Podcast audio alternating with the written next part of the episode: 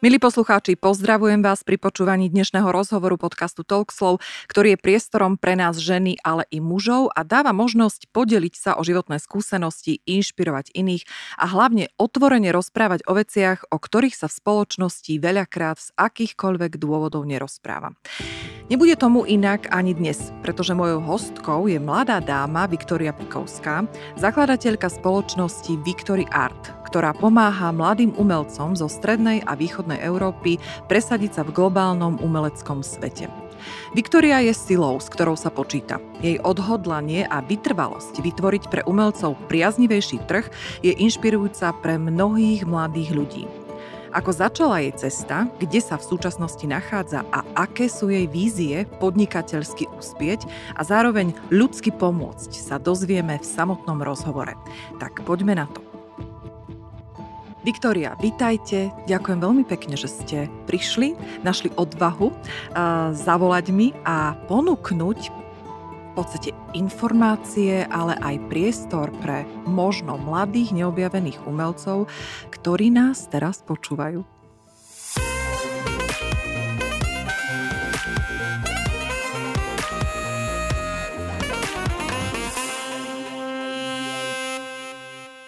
Ja musím teda podotknúť na začiatok, že Viktória prišla z Holandska, takže ste na Slovensku koľko?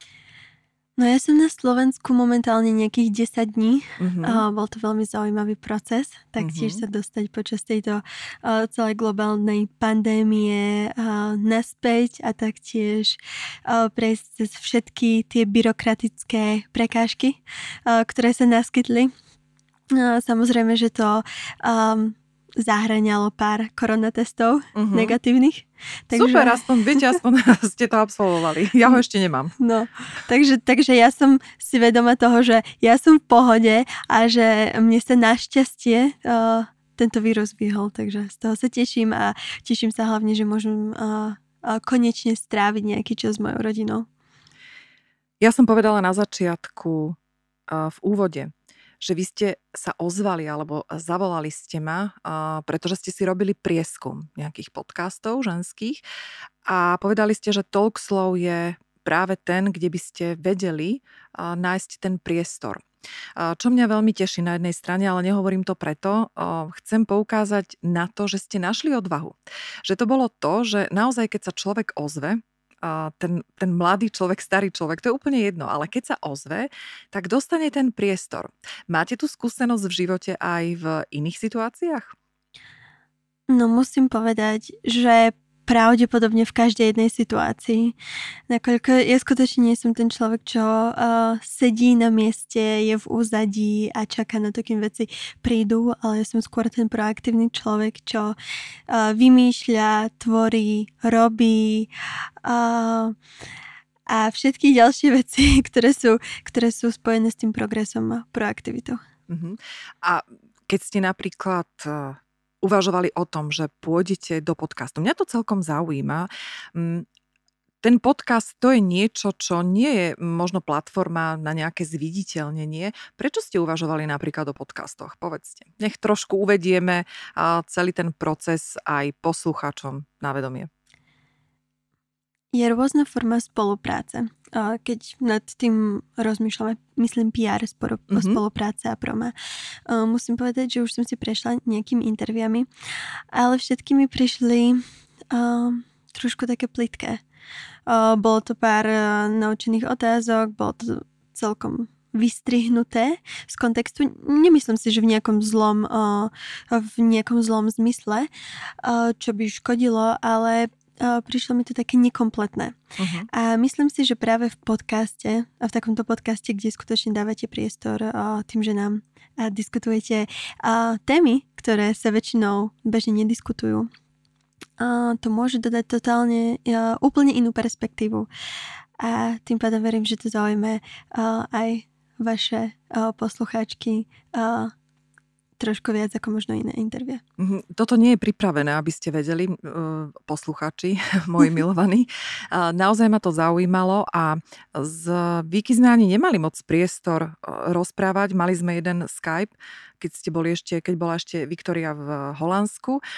Takže mňa to zaujíma z tej pozície naozaj zviditeľniť možno aj tie podcasty viac a ďakujem pekne, že ste vôbec boli ochotná zavolať. Mňa, to, mňa toto na tom láka. Láka ma to na láka ma to, že zavolajte aj vy, ktorí nás teraz počúvate a myslíte si, že ste neobjavení. A to je jedno, či ste umelec, umelkyňa. Mm, ozvíte sa a ten priestor budem veľmi rada, keď dostanete, pretože to je tá sila, tá ženská, e, samozrejme okorenená mužskou silou, hm. aby sme sa ženy podporovali. Ale podporovali sa naozaj a nie o tom iba rozprávali. No a aby sme teda o tom nerozprávali iba tak akože v obláčikoch. Poďme niečo konkrétne. Začneme vašou školou, strednou. Nie, začneme, áno, strednou. Mňa zaujalo v jednom rozhovore, ktorý som si našla, že skončila som strednú školu a cítila som, že Slovensko nie je viac pre mňa. A ja som si hovorila, pre pána Jana takáto mladá baba, a čo Slovensko pre ňu nie je? Veď ešte ani ho neopáčila, neokúsila. Čo sa vám to, Viktória, vtedy stalo? to sa mi páči, že ste si urobili taký, taký skvelý výskum, to je úplne úžasné.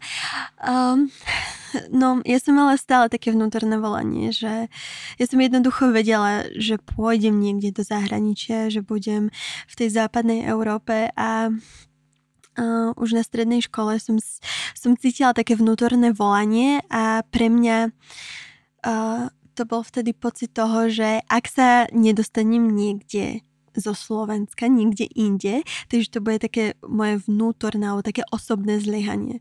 Takže ja som jednoducho cítila, že ja chcem ísť niekde inde, chcem okúsiť iné veci, ktoré na mňa čakajú a preto som si práve vtedy zvolila Prahu, nakoľko myslím si, že to bol ten najlepší krok, ktorý som urobila, nakoľko Praha nie je až tak ďaleko od Slovenska. Je to, je to predsa iné, je to väčšie. Také opatrné, bol to taký opatrný krok do zahraničia, Áno. že aj rozumiem, aj tu není ďaleko, aj môžem k maminke rýchlo odskočiť, čo, na buchty pečené. Maminka ináč sedí uh, s nami dnes, počúva nás, aj nás sem tam štikne, tak len aby, aby ste vedeli, že dneska sme tri v štúdiu.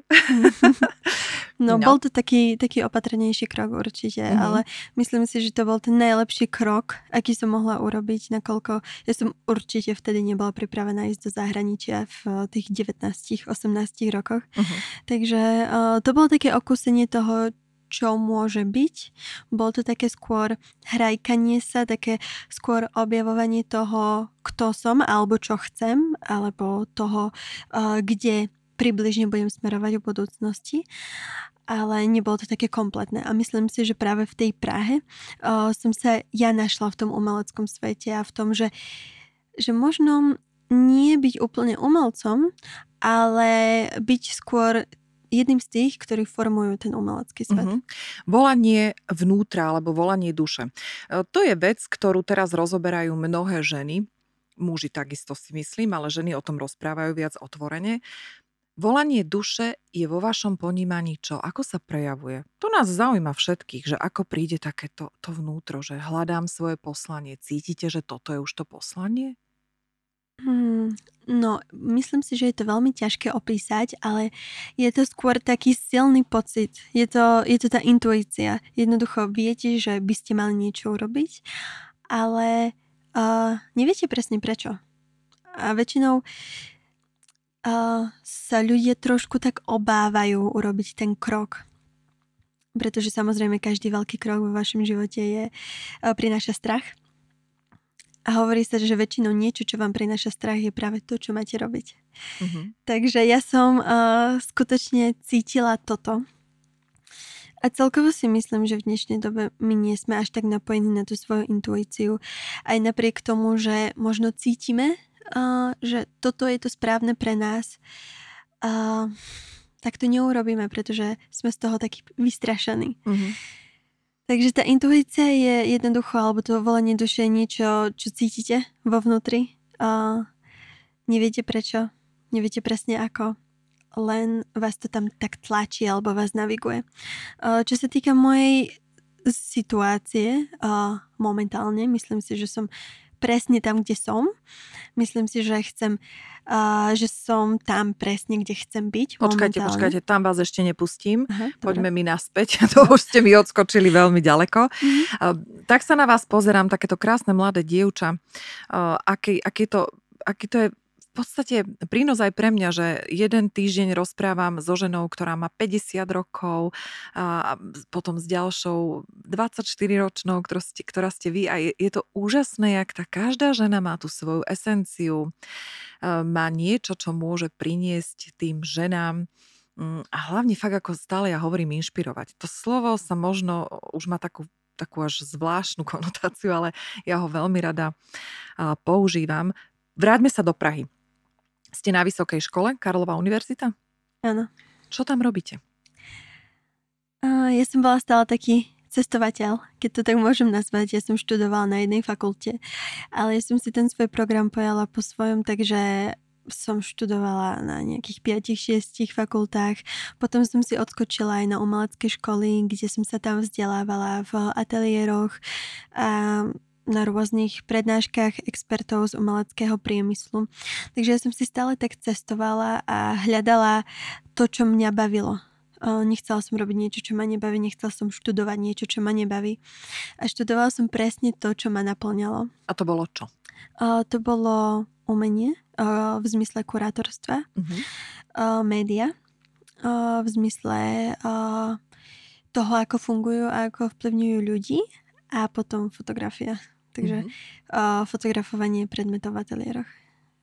No a už ste potom skončili teda všetko, čo sa dalo v tej Prahe naštudovať a potom prišlo rozhodnutie, že sa pohnete teda do, už do toho ozajstného zahraničia, tak to nazvime. Kde viedli tie kroky po Prahe? Mm-hmm. Takže jak, ešte keď som študovala v Prahe, tak vtedy som si povedala, že uh, rada by som konečne išla niekde a podávala som si prihlášku párkrát prostredníctvom školy, kde som chcela využiť možnosť ísť na, na výmenný pobyt. Ale tuším, že sa mi to nezadarilo dvakrát, predtým, než sa mi konečne podarilo ísť do Holandska. A do toho Holandska ma zobrali práve z toho dôvodu, že uh, môj program bol veľmi podobný tomu v Holandsku.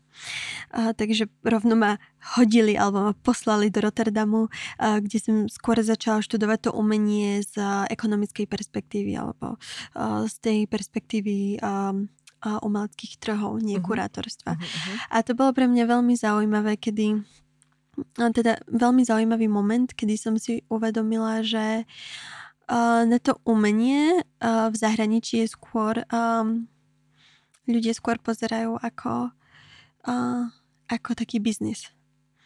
Čo umenie je. Umenie konec koncov je uh, iný, iné odvetve biznisu, ale je to biznis. A každý umelec uh, je ako taký možno influencer alebo taký, taký mm-hmm. malý startup a uh, musí sa promovať, musí robiť uh, dobrý marketing. A na Slovensku je to inak? Uh, áno, Myslím si, že na Slovensku je to zatiaľ inak v tom, že naši umelci, alebo teda zatiaľ ten umelecký trh je, mm, nie je um, nie je vnímaný tak komerčne. Umelci u nás, alebo celkovo v tej strednej východnej Európe, oni požad, považujú za umenie iba to, čo je v takých galériách, v múzeách. A keď počujú spojenie komercie s umením, tak pre nich je to také niečo nežiaduce. Uh-huh. Je to tam to spojenie komercia a umenie uh, je niečo, čo neexistuje. Buď ste umelec, alebo uh, robíte nejakú komerciu. Uh-huh. Ale krása v tom novodobom umení alebo v tom globálnom umení je práve spojenie umenia s komerciou a to využitie umenia v komercii. Uh-huh. A myslím si, že uh, sú dve kategórie umelcov. Uh, tá prvá kategória je práve tá, ktorá to využíva v tom pozitívnom slova zmysle. To znamená, že vytvárajú si rôzne partnerstvá, uh, pracujú na sebe, aby o nich viac ľudia vedeli a tá druhá kategória je, je kategória umelcov, ktorí z toho robia taký mainstream a vyzerá to lacno. Takže myslím si, že pokiaľ človek sa pri takej tej prvej kategórii, tak môže byť skvelým umelcom, ktorý si umením taktiež zarába, nazbiera veľa kontaktov, ľudia o ňom vedia a je skutočne stále kvalitným umelcom, ktorý môže byť aj v galériách a múzeách. Uh-huh. Toto znie tak ako návod, že ako umelec prerazia a zarobí si na seba, lebo väčšinou tých, uh, väčšina tých umelcov, možno je to len nejaký taký predsudok, ale väčšina tých umelcov naozaj je taký, taký freestyle mm, a stačí možno chleba s paštetou. No teraz som to akože, jasne, že teraz som to zveličila, ale aby to bolo zrozumiteľné, že čo myslím. Na Facebooku máte pekný status, opravte ma, ak to nepoviem správne. Verím v umelcov a nie v umenie? Áno, Tak to presne. bolo? Áno. Prečo je to takto? Um, myslím si, že umenie je taký uh, sekundárny produkt uh, toho, čo umelec vytvorí. Myslím si, že v prvom rade umelec vytvára istú myšlienku, istú ideu, uh, isté pocity, ktoré má a potom to všetko pretvorí a stane sa z toho umenie.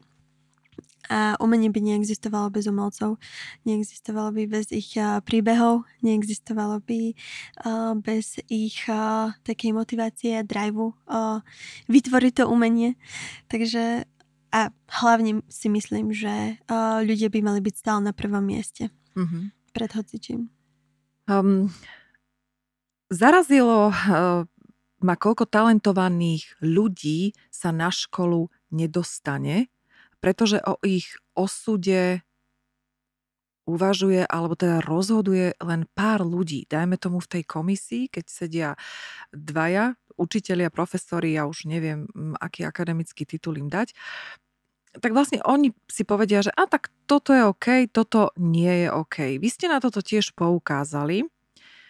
Ako by sa to dalo riešiť inak? Ako, kto by vlastne mal rozhodovať podľa vášho názoru o tom, kto sa dostane na tie umelecké školy? Lebo to je veľmi subjektívny výber. Áno, je to pravda. Uh, umenie je veľmi subjektívne.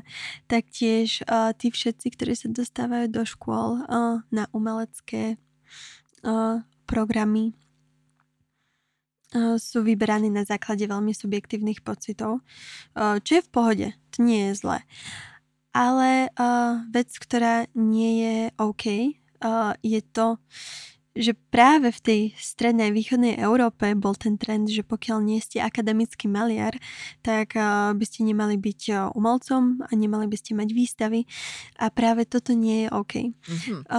Čo si myslím, že by pomohlo k celkovému zlepšeniu situácie. Taktiež k zefektívneniu umeleckých programov uh, je to, že umelci nebudú uh, nebudú učení v tej škole alebo umelcov nebudú učiť na školách len tú techniku uh, a ako vytvoriť umelecké dielo, ale ako ho predať reálne. Pretože môžeme mať veľmi veľa umelcov, ale mhm. pokiaľ sa tí umelci nie sú schopní uživiť, nie sú schopní s tým svojim umením niečo robiť uh, a skutočne vytvoriť taký ten e, iný vplyv na tom umeleckom, e, v tom umeleckom priemysle, tak e, zostanú zabudnutí. Veľmi rada používam spojenie krása je v oku toho, kto sa pozerá. V mnohých naozaj debatách je toto vyjadrenie na mieste. A teraz mi napadlo, že ja by som v podstate tiež mohla urobiť výstavu a keď si to niekto kúpi, tak som umelec. Pretože keď teraz nafotím príklad, nafotím nejaké fotky a možno, že zaujmu aj zlatý rez, nezlatý rez a, a oko, neoko. Mm, je to o tom, že sa môžeme prostredníctvom nejakých tých vlastných pocitov a potom tej vlastnej kreativity prezentovať a u vás takýmto spôsobom, že nafotím, nakreslím a potom si urobím výstavu a možno, že bude tak úspešná a s umelcom v podstate, čo sa týka nejakého akademického vzdelania, nemám nič spoločné. Uh, pardon. Pre nás akademické vzdelanie absolútne nie je podstatné. K nám sa môže prihlásiť hoci kto, kto pracuje na svojom umení, pracuje na svojej technike a chce sa dostať niekde so svojím umením. To znamená, že má víziu, vie, čo chce robiť, má niečo unikátne v sebe. Takže uh, skutočne ten akademický titul u nás nehrá absolútne rolu. Uh, samozrejme, v istom bode sa pozeráme na celkové portfólio umelca. Čo je na ňom unikátne. Ak, ako kvalitatívne sa drží momentálne a aký tam je progres behom možno roka, pol roka a samozrejme životopis.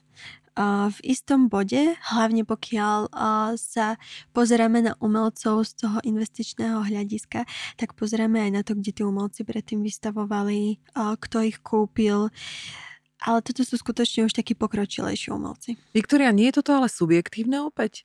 Že vy uh, zasadnete, ja neviem koľky, a opäť len vy rozhodujete z vášho subjektívneho mm. pohľadu, či tohto umelca podporíte alebo nie. Kde tu potom má priestor objektivita? Mm-hmm. Existuje vôbec v tomto smere? Myslím si, že taktiež existuje. Čo sa týka čo sa týka našej subjektivity, Určite tam čiastočne je a je v zmysle toho, že my posudzujeme tú techniku umelca a, a tú vlastne konkurencie schopnosť na globálnom trhu. To znamená, že pokiaľ sa úplný začiatočník k nám prihlási a vidíme, že tá technika je možno na úrovni školáka, 8-ročného školáka, vtedy musíme byť skutočne realistickí a povedať, že toto umenie momentálne, alebo teda tento umelec s jeho technikou momentálne nie je pripravený. Si mi odpovedali, že ja teda tú výstavu nemôžem u vás robiť, dobre? no, určite to bude závisieť. určite nie. Viktoria, teraz som si predstavila, že určite nie. no, to by sme museli vidieť vaše umenie, ale tak no. možno, že ste nejaký skrytý talent, možno no. nejaký Picasso, alebo neviem, no, Cartier-Bresson. Nikdy neviete. Ale čo sa napríklad týka uh, tej demokratizácie, je to o tom, že my nemáme uh, vlastne preferencie toho, aký to má byť materiál, či to má byť uh, špecifický štýl alebo špecifický uh, objekt, ktorý je malovaný. Takže v tomto tá demokratizácia určite je. Prečo sa dievča ako vy, keď sa môže vydať svojou umeleckou dráhou, rozhodne, že bude pomáhať ešte k tomu aj ostatným. Čo za tým je, povedzte, je tam nejaký skrytý záujem? Pretože každý máme pozitívny zámer vo všetkom, čo robíme a na prvom mieste je to to, že my si potrebujeme uspokojiť nejaké potreby. Aké potreby si uspokojujete týmto projektom? Hm.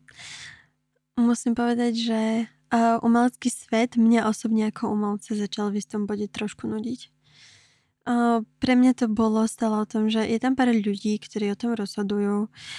Musím čakať na ich rozhodnutie alebo musím byť závislá na tom, čo oni povedia. A to mi prišlo také vtipné, alebo uh, prečo uh, by umelci mali byť závislí na rozhodnutí uh, tých gatekeeperov na tom umeleckom trhu, keď koniec koncov ich rozhodovanie nie je podstatné. Podstatné je, či má niekto záujem o ich umenie, či reálne ich chce niekto kúpiť, či uh, reálne ich chce niekto vystavovať. Takže to bolo pre mňa oveľa viac zaujímavé a celkovo ja osobne mám pocit, že v tom podnikaní je pre mňa taká väčšia výzva a zatiaľ aj väčšie uplatnenie. Stíhate popri tom aj svoju umeleckú dráhu riešiť? Uh, momentálne nie. Momentálne moja umelecká dráha je, uh, je na, takom, je na takej uh, prestávke, na takej pauze. A všetko sa točilo okolo uh, Victoria Art. Uh-huh. Ale myslím si, že v istom bode, teda som si istá, že v istom bode uh, určite začnem opäť. Nezabudnete nič. Určite som zabudla. Lebo trénovať treba, že? Vo Presne. všetkom. Uh-huh. Presne. Uh, ja si myslím, že uh, je, je také, um, ako sa to hovorí, také moto, alebo také uh, Moto také v pohode, znenie, no. Také moto, že mm-hmm. uh, keď sa chcete stať profesionálom na niečo, tak potrebujete 10 tisíc hodín na to, aby ste sa tým profesionálom skutočne stali. V tej fotografii a v tej dokumentárnej fotografii som bola skutočne silná, uh-huh. uh, nakoľko ja som vedela krásne zachytiť ľudské emócie. Uh-huh. A to si doteraz myslím, že aj knihu, ktorú som si urobila sama, že tie emócie ľudí skutočne zachytáva. A vtedy keď som mala tú fotografiu v ruke, keď som mala aj ten, ten zlatý res v mm-hmm. mojom oku, tak mm-hmm. uh, a celú tú techniku svietenie v štúdiách, tak uh, tam bolo určite tých 10 tisíc hodín trénovania. Faktom je, to že... ste stihli 10 tisíc hodín? Mm, no Viktória, však 24 rokov, páne Bože. No ja som uh, fotila od nejakých 7 od 7, no. takže ešte aj skrytý talent, áno? No. Všetko, pán Boh, keď, ste, keď sa rozdávalo, tak vy ste boli prvá, áno? ja, som, ja som sa párkrát postavila do radu. Áno, áno. A nevšimol si to hore. A som bola šťastlivec. Mhm. Ale tak uh, vtedy som to určite mal natrénované, ale tým pádom, že teraz uh, nejaké 3-4 roky je to na takej pauze, tak určite mi to odišlo. Mi, mi ten uh, skill trošku mm-hmm. odišiel. Jasné. Ale zároveň si myslím, že to tam stále je a pokiaľ jedného dňa, keď sa rozhodnem, že chcem sa do toho oprieť znovu a chcem uh, znovu na niečom pracovať, tak myslím si, že, uh, že sa do toho ľahko dostanem. Mm-hmm. A celkovo ja mám mm, taký názor, že to je jedno, v čom chcete byť dobrý, môžete byť vo všetkom dobrý, čo si zmyslíte, ale musíte skutočne investovať tých 10 tisíc hodín. Napríklad ja neviem nič o jadrovej fyzike. Počkajte, počkajte. Vo všetkom môžem byť dobrá, čo si zmyslím? Toto, toto si myslíte naozaj? Chcem ja byť operná spevačka. Myslíte, že to dám? To ja neviem, či len tých 10 hodín to, 10 tisíc hodín na to treba. Ja si myslím, že pokiaľ trénujete, mm-hmm. tak určite je to možné. Tak ho vykikirikam ten hlas. Ano. No, tak možno. Ja si, ja si skutočne toto myslím. Uh, nikto sa nestane dobrým umelcom, dobrým podnikateľom, dobrým scenáristom zo dňa na deň. Mm-hmm. Vyžaduje to veľmi ťažkú prácu. Samozrejme, je to oveľa ľahšie, pokiaľ máte talent, mm. ale tá práca je tým číslo jeden. Mm-hmm. Keď ste sa dali na tú podnikateľskú dráhu, to ste mali koľko rokov? Mm, no to som mala uh, skoro 21. Takže... Skoro 21, už stará baba úplne. 21 ročná podnikateľská dráha, áno, chápem, že v súčasnosti je to úplne iné, ako keď ja som mala 21 rokov a bola tam podpora, predpokladám, celého, celého okolia, rodičov, priateľov, našich škôl a, a všetko ostatné. Hm. A, ale aj tak, išli ste do toho s nejakými informáciami, alebo ste si povedali, že ja budem podnikateľka, pretože teraz je to in, budem si na seba zarábať a idem do toho? No, celková tá inšpirácia začať Victory Art prišla už uh, z tej Prahy. Uh-huh. A bolo to práve kvôli tomu, že som videla, ako ten umelecký trh funguje. A vtedy už som rozmýšľala nad Victory Art, nevedela som, nevedela som meno, nevedela som, ako to presne bude fungovať, ale tá myšlienka tam bola.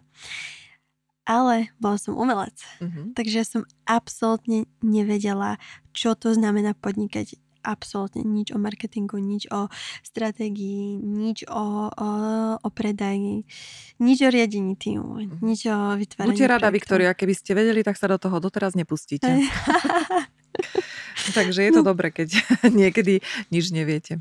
No a potom, keď som prišla do Holandska, tak tam som začala byť už eh, viac angažovaná v tej podnikateľskej sfére. Začala som sa stretávať s ľuďmi, ktorí uh, mali firmy, uh, začala som sa stretávať s investormi a potom, keď som si povedala z jedného dňa na druhý, že OK, ostávam v Holandsku. Uh, neviem ani prečo, ale chcem to skúsiť. A keď už ostávam v zahraničí, tak chcem využiť všetky možnosti, ktoré uh, vám zahraničí dokáže ponúknuť. Mm-hmm. Tak uh, začneme s tým projektom, ktorý som chcela. No a vtedy som si napísala prvý biznis plán jednostránový, o ktorom bol to veľmi jednoduchý biznis plán. Uh, ja som mm, vtedy ani nevedela, ako vytvoriť biznis plán. To bol môj prvý, uh, prvý plán, ktorý som kedy napísala. A ukázala som ho pár ľuďom, ktorým sa páčil. No a samozrejme, uh, keď nemáte žiadne vedomosti v podnikaní, tak myslíte si, že jedinú vec, ktorú potrebujete, sú peniaze. Pretože peniaze uh, vyriešia všetko. Čo absolútne tak nie je. Uh, nakoľko uh, Peniaze sú jedna z tých posledných vecí, ktoré potrebujete na to, aby ste začali uh, nejakú firmu, aby ste začali podnikať. Je tam veľmi veľa vecí, ktoré predtým potrebujete, ale peniaze to nie sú.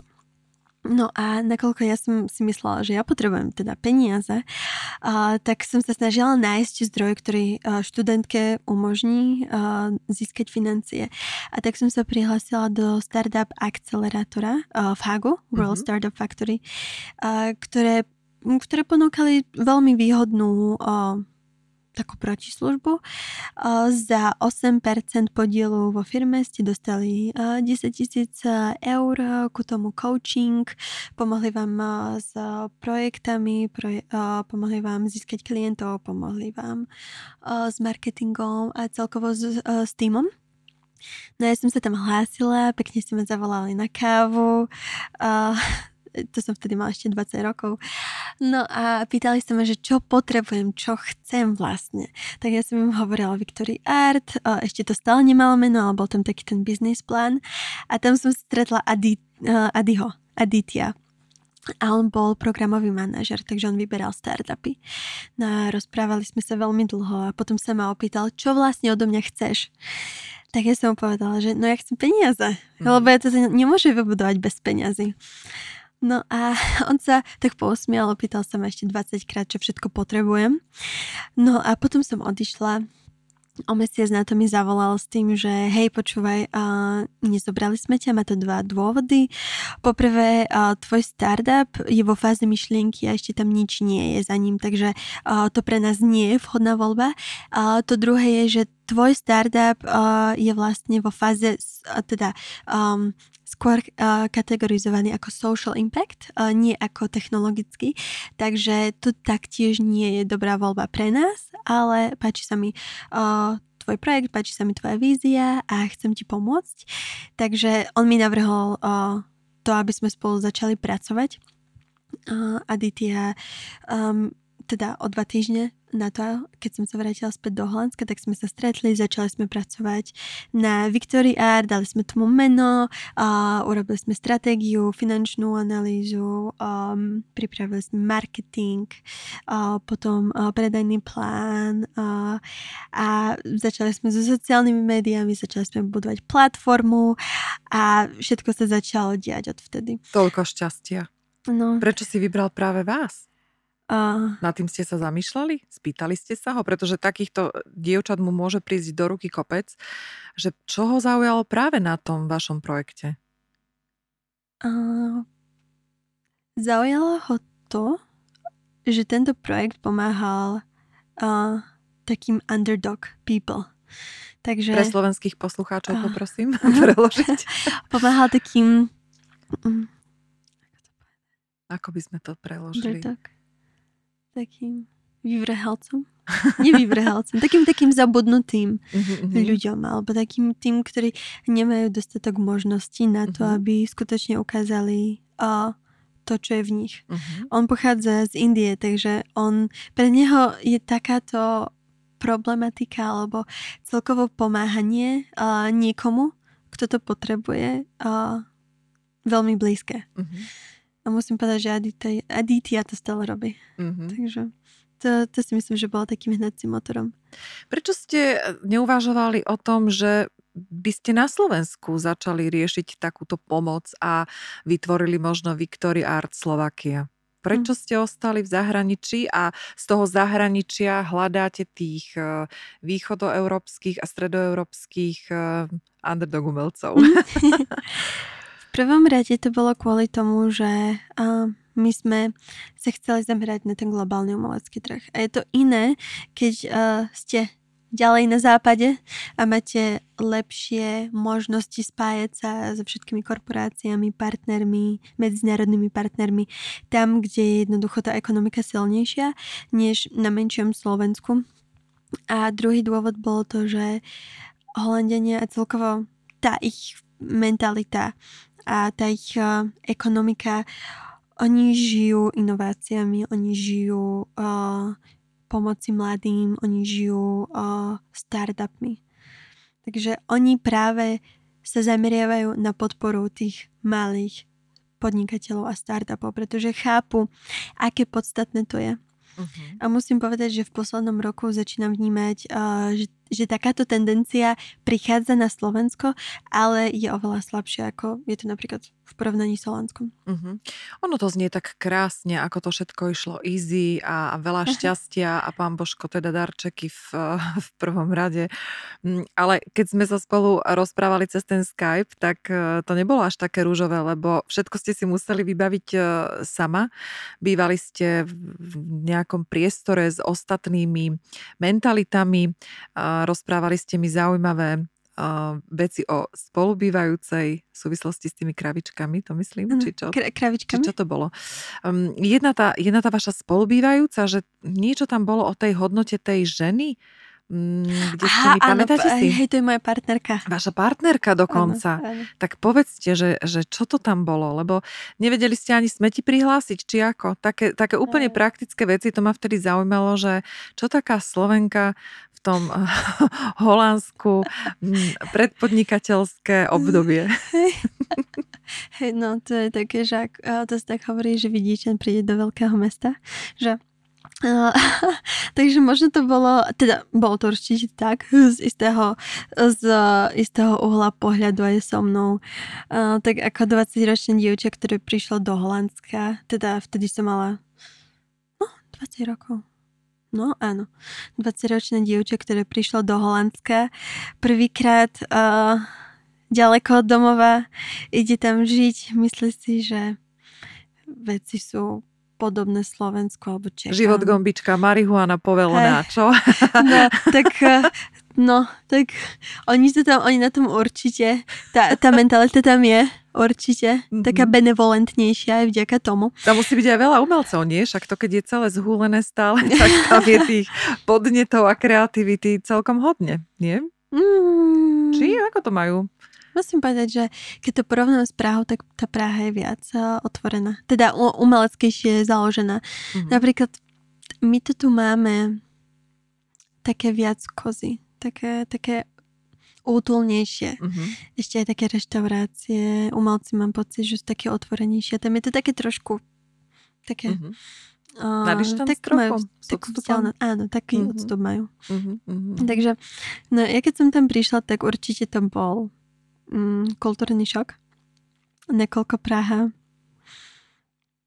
Keď som študovala ešte tam a mala som dokonca aj hodiny so zahraničnými študentmi. Veľmi sme sa nerozprávali, veľmi sme sa nespoznávali, no ale keď prídete do zahraničia a zrazu žijete s Afričanmi a žijete, ja neviem, s Mongolmi a s Číňanmi a s Indmi a s Brazilčanmi a neviem s kým všetkým, tak uh, je veľa vecí, na ktoré si musíte zvykať. Dajte nám pikošky, to nás zaujíma. Uh, pikošky, napríklad pikošky. Uh, No hneď s tou vašou partnerkou, Aha. o tých, uh, čo musela spávať. Ja si to presne nepamätám, tak nechcem teraz rozprávať interpretácie zle. Áno, no, Parikrama, uh, ktorá uh-huh. je uh, vlastne našou marketingovou manažerkou uh-huh. a ona uh-huh. zastrešuje všetko čo sa týka marketingu a brandingu vo Victoria Art. Tak e, ja som ju tiež spoznala cez Adiho, nakoľko ona bola jeho kamarátka a my sme sa potom spriatelili. Ona sa k nám pridala a postupne sa stala mojou partnerkou a začala všetko budovať so mnou. Mm-hmm. Tak ona mi hovorila takú uh, historku uh, o svojej krajine. Ona je z Nepalu. A tam uh, je to krajina tretieho sveta. Mm-hmm. Všetko tam funguje úplne inak. A ona, ona mi párkrát aj tak povedala, že uh, ľudia špeciálne v, tej, v tých západných krajinách vnímajú feminizmus ako na čo v dnešnej dobe. Ako, možno feminizmus je možno priveľa, že ženy o tom rozprávajú a hashtag MeToo um, je veľa názorov na ten feminizmus, ale ona ho napríklad vníma ako veľmi podstatnú časť uh, alebo podstatnú vec na tomto svete, nakoľko uh, nepalské ženy stále nemajú rov, uh, rovné postavenie uh-huh. voči uh, mužom. Uh-huh. To a... nemáme ani my, Viktoria. No, tak... Index hovorí o 30 bodoch zo 100, takže... Wow. No, no, tak určite ani my nemáme, ale je to oveľa lepšie, ako je to tam. Áno, áno, no. neporovnateľne. Keď poviete tu ten príbeh, tak určite neporovnateľne. tak ona mi napríklad hovorila, že uh, niektoré nepálky uh, sú vykopnuté do uh, maštale a musia spať s kravami, pokiaľ majú menštruáciu, pretože sú uh, znečistené. Takže to bola úplne že šialená vec pre mňa. Uh, ďalšiu historku, ktorú mi rozprávala, tak to bolo to, že, um, že jej mamka bola zamknutá v izbe počas svadby jej netere, pretože ju nepustil na svadbu kvôli tomu, že jej manžel zomrel a že by priniesla nešťastie novom manželom. Mm-hmm. Takže je to skutočne rôzne v zahraničí. Veľmi, veľmi rôzne. A musíte si zvykať od takýchto vecí, musíte zohľadiť takéto kultúrne rozdiely, ktoré sú skutočne veľké, ale aj také malé, ako napríklad veľmi silno zapáchajúce jedla Mm-hmm. To som mala špeciálne jednu spolubývajúcu. Ona bola, tuším, že uh, z Vietnamu a to som tie veci, čo ona varila, tak to bolo strašné. Mm-hmm. To bolo skutočne strašné.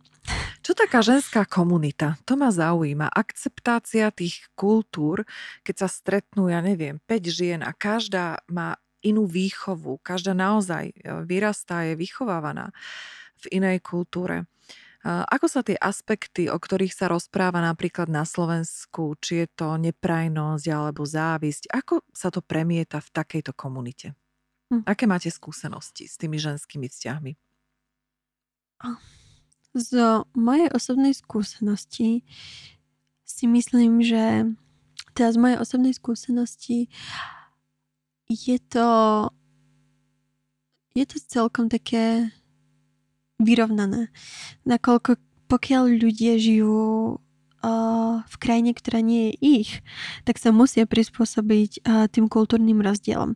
Špeciálne v Holandsku je tam veľmi veľa kultúr. Tam, tam je to obrovský mix. My sa s takým niečím, my si také niečo nevieme ani na Slovensku predstaviť. To znamená, že tam sa vytvorila taká tam sa vytvoril taký štandard, taký nepísaný štandard, taká nepísaná norma, podľa ktorej sa ľudia majú správať. A, a tie jednotlivé kultúry sa tomu prispôsobujú. A na základe toho sú schopné spolu vychádzať, komunikovať a spolupracovať. Čo sa týka takej nenávisti a závisti a nejakých predsudkov, špeciálne tie predsudky tam sú. Uh, musím povedať, že Holandenia nemajú taký najlepší obraz o, o, o Marokáncoch a Turkoch. Uh, voči ním sú skutočne takí, um, že nepripustný, odmeraný. Taký, taký, od, taký uh, pozerajú sa na nich z hora. Uh-huh, uh-huh. Ale samozrejme je to z istého hľadiska aj uh, kvôli ich správaniu. Uh-huh.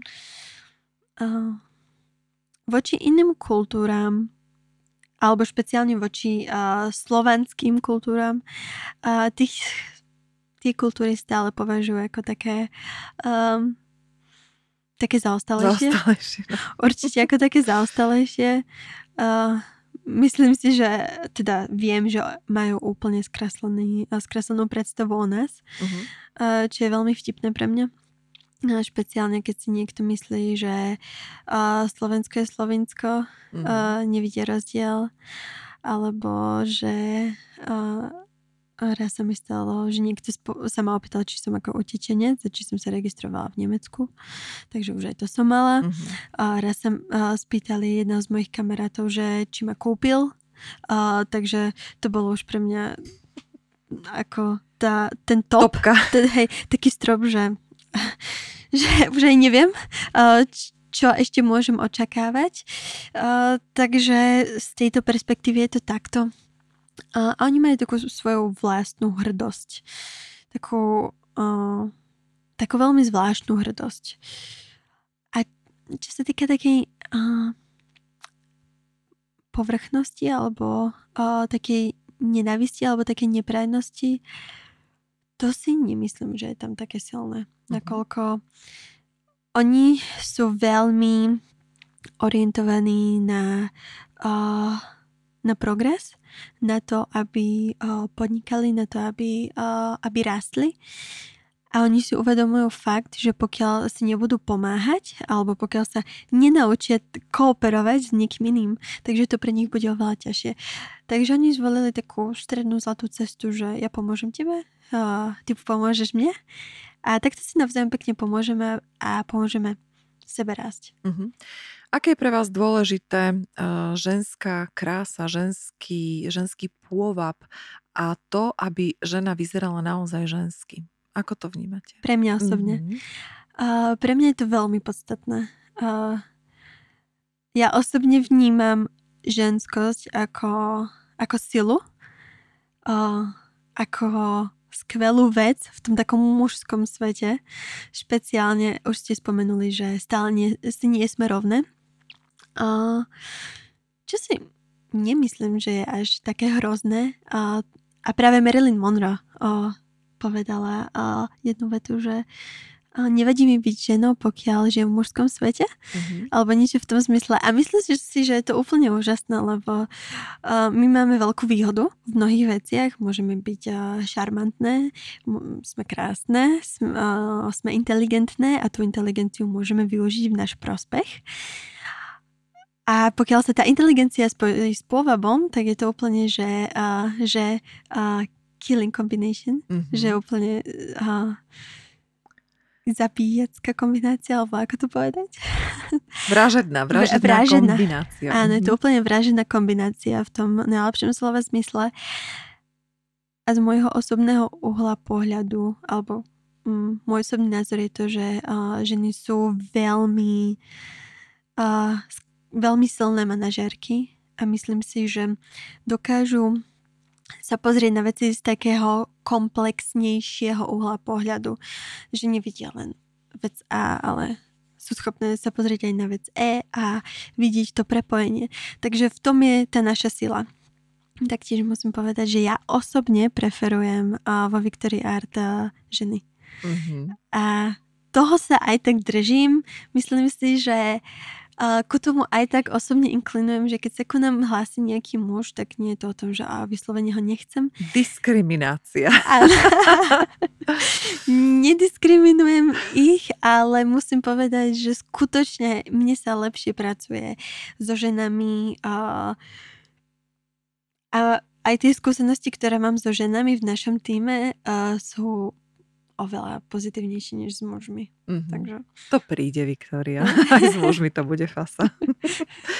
Vy ste aj prostredníctvom podcastu teda uh, chceli vyzvať alebo chceli ste dať priestor tým mladým umelkyňam. Teraz poviem umelkyňam. Najprv som umelcom myslela, ale poďme teda na ženy.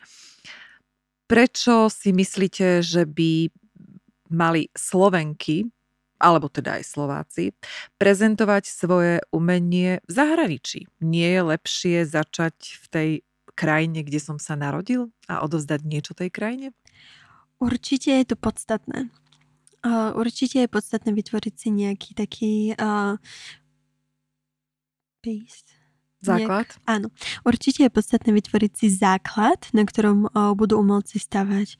To znamená vycibriť si tú techniku, vidieť, uh, čo ľudí viac zaujíma, uh, nájsť ten svoj štýl, čo je, čo je pre mňa originálne, v čom som ja uh, dobrý a čo je, také, čo je takým tým môjim charakteristickým štýlom. A potom ísť na ten globálny trh to bolo presne tak, ako so mnou, že najskôr som išla do Prahy, uh-huh. uh, oťukala sa, uh, k, um, spoznala lepšie seba, uh, spoznala to, v čom som, uh, čo je ten môj štýl, alebo v čom som ja uh, originálna. A potom išla do zahraničia, nazbierala trošku viac skúseností a potom na tom začala pracovať. Takže uh, určite by uh, umelci mali uh, niečo budovať aj vo svojich krajinách ale v, istej, v istom bode o, tá krajina nebude mať dostatok možností alebo ten trh nebude dostatočne silný na to, aby o, dokázal o, toho umelca možno kúpiť. Uh-huh. Takže o, potom už, keď ten umelec je skutočne pripra- e, pripravený, tak je dobré o, sa pozrieť na to, na to, čo chce dosiahnuť a či je to niečo, o čo má záujem. Pretože samozrejme keď sa pozrieme na umelca z tej globálnej perspektívy, tak tie nároky sú oveľa vyššie. To znamená, že keď sa rozhodne urobiť ten krok, tak musí očakávať, že s tým krokom, s tým, uh, s tým, že sa niekde posunie, príde aj viac zodpovedností a viac uh, očakávaní. Mm-hmm. Aký je ten proces? Čo by mali, kto by vás mal vlastne osloviť? Ktorá, no. áno, zoberte si, že teraz počúva nás nejaká uh, umelkyňa, ktorá možno ani o sebe nevie, že je umelkyňa, ale cíti to. Vy ste aj hovorili, že oslovujete mladých umelcov, tak keby sa vám ozvala napríklad nejaká 40-ročná žena, tak čo, má šancu? Alebo ako to máte? Máte to nejak ohraničené? Ako, ako sa dostane k vám? Mm, a či sú tam nejaké podmienky? Mm-hmm tak určite uh, sa nám môže ozvať hoci kto a my veľmi radi sa pozrieme na ich portfólio aj na to, čo robia. Uh, pre nás, ako som už povedala, je veľmi uh, podstatná tá technika. Uh-huh. Uh, a to, či umelec už už vie, kto je, už vie, čo chce robiť a v čom je unikátny a v čom je jeho sila. To je pre nás veľmi podstatné. Ďalším ďalšou vecou, na ktorú dbáme, je tá proaktivita.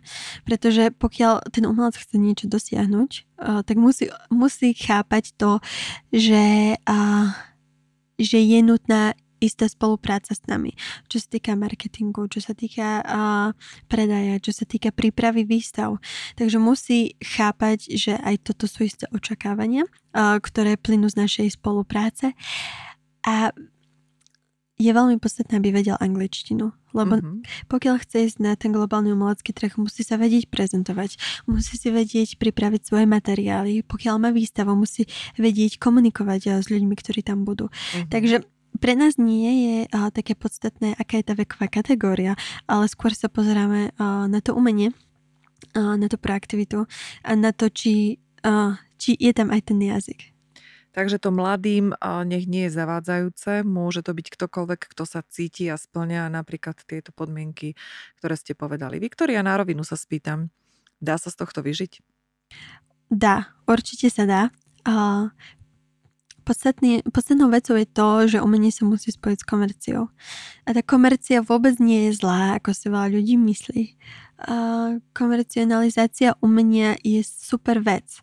Závisí to od toho, ako to je urobené, lebo tá komercionalizácia môže byť urobená úplne úžasným štýlom. Pomôže tomu umelcovi umelcovi vybudovať reputáciu, vytvoriť rôzne partnerstva, ale môže byť aj zlá, ktorá práve tomu umelcovi uškodí, vytvorí taký, takú značku alebo taký pohľad na neho ako na nejaké lacné umenie a to je potom zlé. Takže skutočne závisí od toho, ako to umelec ako sa umelec na to pozrie a ako bude postupovať. A celkovo ten, to umenie je taký biznis.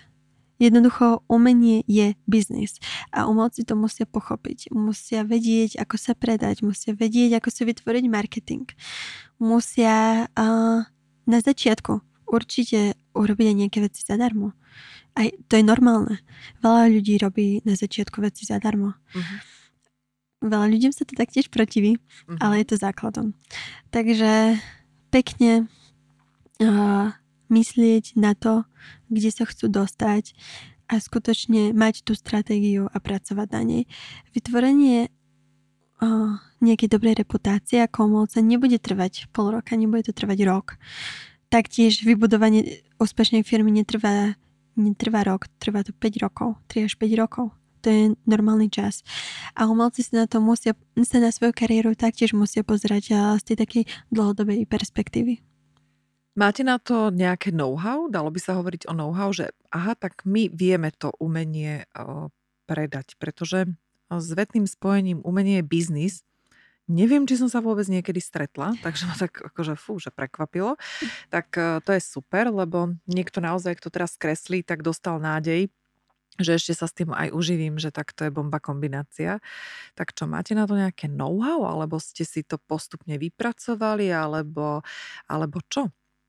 No my sme to určite vypracovali. Určite to bolo omyl pokus. Takže my sme skúšali taktiež rôzne veci, čo funguje na zákazníkov, čo sa im páči, čo chcú vidieť. Taktiež musím upozorniť, že sa to mení. Čo konkrétne? Napríklad to, čo zákazníci preferujú. Mm. Mení sa to. Raz prefer, preferujú Čiže požiadavka sa mení, alebo... Mm, nie požiadavka, skôr to, o čo majú záujem, alebo čo ich zaujme. Mm-hmm. Občas ich zaujímu príbehy umelcov, občas ich zaujímu iba umelecké diela. Mm-hmm. Na umelcov sa ani nepozerajú. A, taktiež musím povedať, že občas je to aj o tom, že v istom bode kupujú umenie mladší ľudia, mm-hmm. v istom bode starší. Takže skutočne sledovať aj ten trh momentálne začína byť ten trend, že skôr millennial, uh, uh, millennial buyers, mileniálni kupci, tak to je to uh-huh. dobre, uh, že skôr mileniálni zberatelia začínajú uh, skutočne sa zaujímať o diela, uh-huh. takže tam vidíme tento trend. Uh, a a taktiež týmto uh, zberateľom pomáhame uh, vytvoriť to správne rozhodnutie, uh, ktoré dielo kúpiť a závisí to od toho, či chcú nejaké investičné dielo alebo či chcú dielo len pre ich vlastné potešenie do obývačky. Takže je to rôzne. Skutočne pozerať sa na to, čo trh chce, na to, kto toho umelca sleduje a proaktívne a aktívne reagovať na tie požiadavky. Ako sme hovorili niekoľkokrát, umenie je veľmi subjektívne. Čo je umenie pre vás? Keby ste vy, ako Viktória, mali zadefinovať umenie a teraz to buchneme na električku, aby sa to zviditeľnilo, tak čo by tam bolo napísané?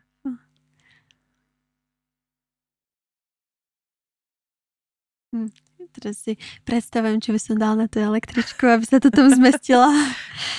Predlžíme električku. Predlžíme električku, dobre, super. Um,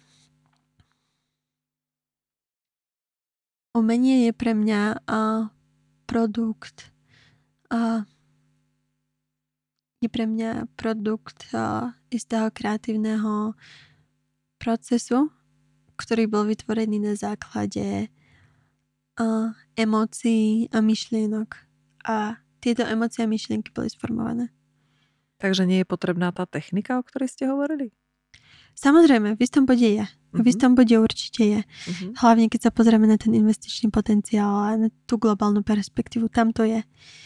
Ale umenie stále vychádza uh, od ľudí. Uh-huh. Preto, preto ja aj na mojom facebookovom profile, uh, že uh, že ja verím v umelcov, nie v umenie.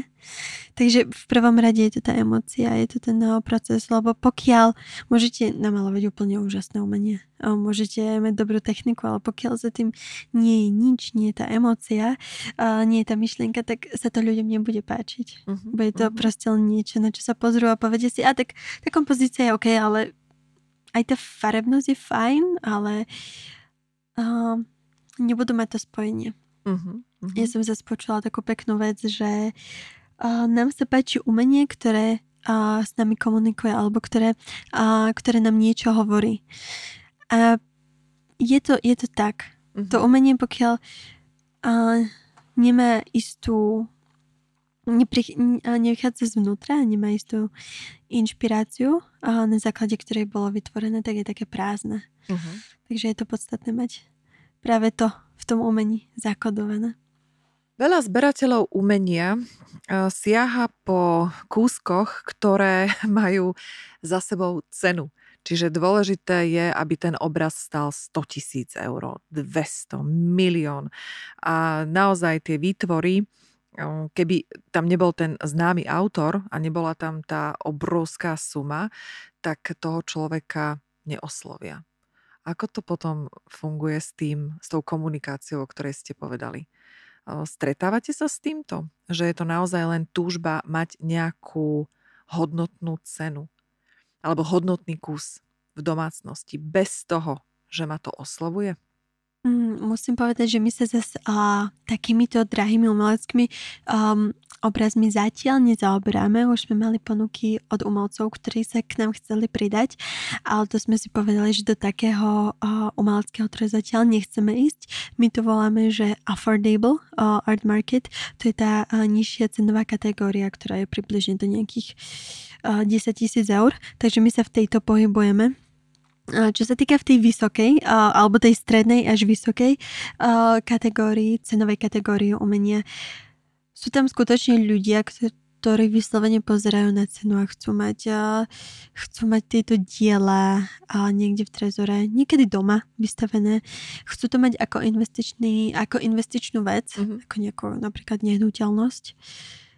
Um, Nemusí sa to teda vždy páčiť. Áno, máte tú skúsenosť. Lebo Áno, mám. ja ju mám, tak preto sa, preto sa pýtam, že či je to trend uh, bývalého socializmu, mm. ktorý sa nejakým spôsobom preniesol, aj keď pre vás slovo socializmus je a možno ako pre mňa Terešková v, kokpi, v kokpite, takže asi moc nie, ale um, asi tam bude nejaký vplyv. Tak ma to len zaujímalo, v, keď to porovnáme s tým západom, alebo teda s tými skúsenostiami eh, vašimi v Holandsku, že či naozaj mm, sú in také tie obrazy, kde je v strede bodka, stojí to milión?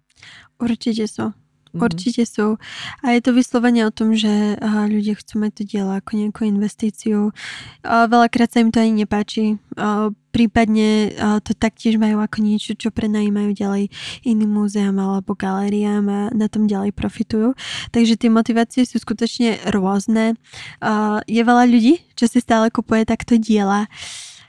A pri týchto dielach je to skutočne o tom, kto to namaloval, kto, zast, kto kúpil to mm-hmm. dielo, uh, kto uh, si prenajal to dielo, mm-hmm. k, kde ten umelec vystavoval, kde plánuje mhm. vystavovať. Mm-hmm. Takže všetko to je o takej reputácii a o tom, uh, že pomaly ten, ten umelec buduje uh, buduje to meno a uh, tým menom sa, sa buduje tá cena mm-hmm. uh, toho diela. Viktoria, i napriek tomu, že ste mladá slečna, otázku skúsim takúto. Ano. Prečo si myslíte, alebo čo je to, čo ľudí láka k tomu? Nie, inak.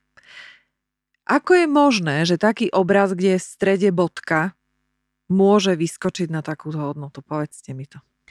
Je to o tom, uh, je to o tom, kto zastupuje toho umelca. Veľmi veľa robí uh, kurátor, robí galéria, ktorá ho reprezentuje a to, kto toho umelca kúpi pokiaľ uh, príde nejaký uh, obrovský umelecký zberateľ, ktorý kúpi celú kolekciu umelca, automaticky uh, tá hodnota obrazov a toho umelca ide hore. Takže je to skutočne iba o budovaní reputácie. Mm-hmm. Takže dá sa vlastne aj z troch čiarok na plátne urobiť bomba dielo. Záleží len, o tom, záleží len teda od toho, uh, aké komerčné hogofogo okolo toho urobíme. Áno, presne. A presne to je, pre, uh, to je ten dôvod, prečo som povedala, že umenie je biznis. Áno, áno. No, za, začnem, ku koncu aj začnem chápať, že, že čo. Uh, Viktoria, ideme do záveru.